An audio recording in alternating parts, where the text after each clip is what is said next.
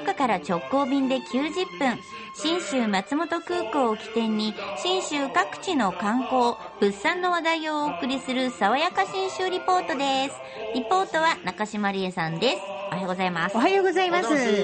信州長野県はキノコ王国、はいはい、皆さんもしっかり刷り込まれてきたと思いますが、はい、えのきたけ、ぶなしめじ、エリンギ、いずれも生産量が全国1位です。すごいよ ね。これを言ったのが今年2回目になります、うん、気がついてるでしょう、うん、今年もプレゼント第2弾があるんで、しっかり聞きつつメモの用意をしつつ、これから数分間聞いていただきたいと。この前のエリンギでしたっけ、ものすごい量のプレゼントの応募ありましたよね。今回もお待ちしております。いや楽しみな、どれやろうって、キノコ王国ですからね、どれやろう、その王国っぷりをまずお届けしようと思うんですが、うん、はい、お話を聞いてきましたのは JA 全農長野福岡販売事務所の中山優子さんです。まあ、九州ももちろんねキノコありますよ。で、九州のキノコ、信州のキノコ、それから他の地域のキノコもありますが、違いってあるのかどうか聞きました。まあ、やっぱり種とかその菌っていうのもそれぞれ産地によって違う種菌と言われるものなんですけど、違うものが使ってるんで、ちょっとまた味も見た目も変わったりするので、はい、いろいろちょっとずつ違うんで、そんな違いはあんまりキノコないだろうって思うんですけど、ちょっとだけでもあるんで、またよく見てもらえると楽しみが増えるかなと思うんですけど。例えばぶなしめじでいくと軸の長さの具合が違うとか、あと分かりやすいところですね、えのきたけは白さ度合いが違う、白に寄ってるものとちょっと黄みがかってるものと種菌の違いで出てくるらしいんですよ。はあ、なるほどね。だから見た目も違う、それだから味もちょっとずつ違うと、この辺がキノコマニアの心をくすぐるところなわけですよね。で、キノコって雑菌が入らないように大切に大切に育てられるんで、はい、洗わなくてよしと。あ、そうそう、キノコってで栄養分流れちゃうんでしょ。そう、洗わない方がいいんですよね。さらに洗わなくて良い理由、もう一つこれなんです。キノコの場合はですね、全く農薬を使わないっていうのが特徴でして、もう栽培の工程の中でその農薬っていう部分が全くないです。確かに、そうだね、言われればなるほどって感じなんですよね。だ木にね、菌が、まあ、入ったその木をこう植え付けていって、ね、ちょっと湿気のあるところで基本育てるだけですもんね。そうか、本当だわ。それを大量にこうね、培養してるっていうか、育てたりとかしてるでしょ。栽培して、生で見たいみたいですよね。どう育てるのかね。ちなみにね、えのきが55日、ぶなしめじを112日かけて大きくなっていきます。あ、そんなにぶなしめじってかかってるんでしょ、日数。びっくりしました。そうやって大切に育てられると美味しくなるわけですよ。JA 全農長野が全国の管理栄養士さんにアンケートを取って、栄養士さんたちのこのキノコ類の一押しポイントが何かっていうと、やっぱり食物繊維が豊富だと。確かに。そしてもう一つこれだということだったんです。まあ、なんといってもビタミンとかミネラルがやっぱ多く含まれてまして、まあ、これが結構水溶性、水に溶ける性質のもので、キノコに含まれているので、お鍋とかスープとか、まあ、そういうところで一緒にスープごと飲んでもらうっていうのが一番、それを取り入れるには一番いい方法かなっていうふうに思いますね。福岡市にも福岡県にもあるんですかね。僕埼玉県の志木市ってとこだったんですけど、延山にね、長野県の延山に少年自然の家ってのがあって、その志木市の小学生中学生は毎年行くんですよ。で必ず自分たちで作るのが、キノコ類の炊き込みご飯と、キノコ類の入ったお味噌汁と、キノコと山菜の天ぷらなんですよ。すごい。そうだから、水溶っていうのは本当に理にかなってるってことですよね。まさにそう。確かにみんな便通良かったですね。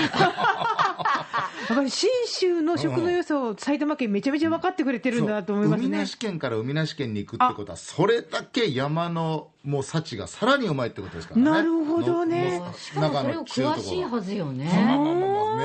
なるほど、そして私たち水から入れようというのを前回リポートでお届けしたんで学びましたけども、使うときには冷凍すると使いやすい、長持ちする、これもポイントなんですね。中山さんこんなふうにおっしゃってました。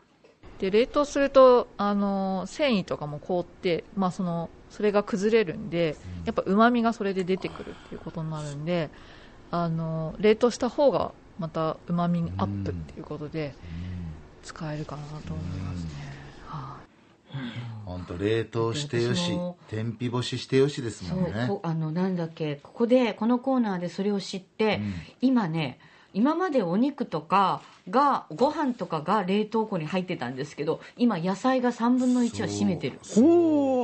でも冷凍するようになって、そしたらプロデューサーから富永ちゃんちゃんと1回干さなきゃダメよ水分を少しだけ飛ばしてね。なるほどね。いや、まあ、そのままでもいいみたいなんですよ。ズボラな私たちにもありがたいポイントアドバイスを中山さんにもらいました。平らにしてもらって、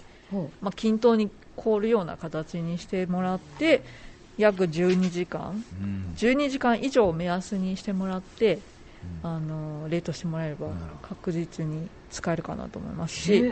だいたい3週間ぐらいそれから持つかなと。あ、そんなに？なんですって。結構ね、あれ便利を切っといてそのまま入れるの。ぜひぜひ信州のキノコで試していただきたい。ちなみにですね、来週2月11日から17日まで、コープ九州の各店で信州キノコフェアが行われるんです。福岡だと F コープ、あとコープ佐賀、コープ大分、あと長崎のララコープでお買い物ができるんで、ぜひ信州のキノコ美味しく召し上がっていただきたいんですが、その前に今日は番組プレゼントあります。よし、 J ゼンの長野信州キノコプレゼント2021第2弾はブナシメジです。おー、来ましたね。超好き。段ボール下の5分です。去年そのプレゼントあったでしょ、1回、また段ボール感動しましたもんね。そうですよ、30パック入っております。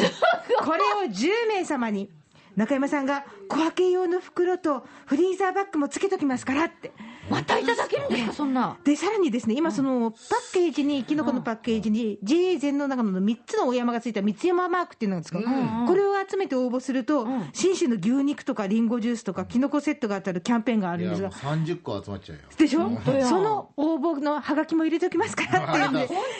ひメールファックスおハガキでご応募いただきたい。そして今日はですね、今電力をラジオで聞いているか、もしくはラジコで聞いているか、さらにラジオで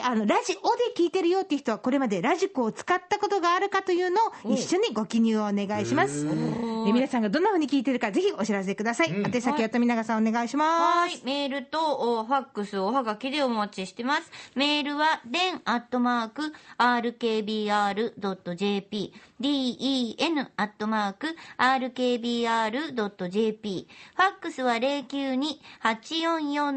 092-844-8844。092-844-8844、おはがきは郵便番号 814-8585、 郵便番号のみで到着します。RKB ラジオ電力じゃんけん信州のぶなしめじ係まで送ってください。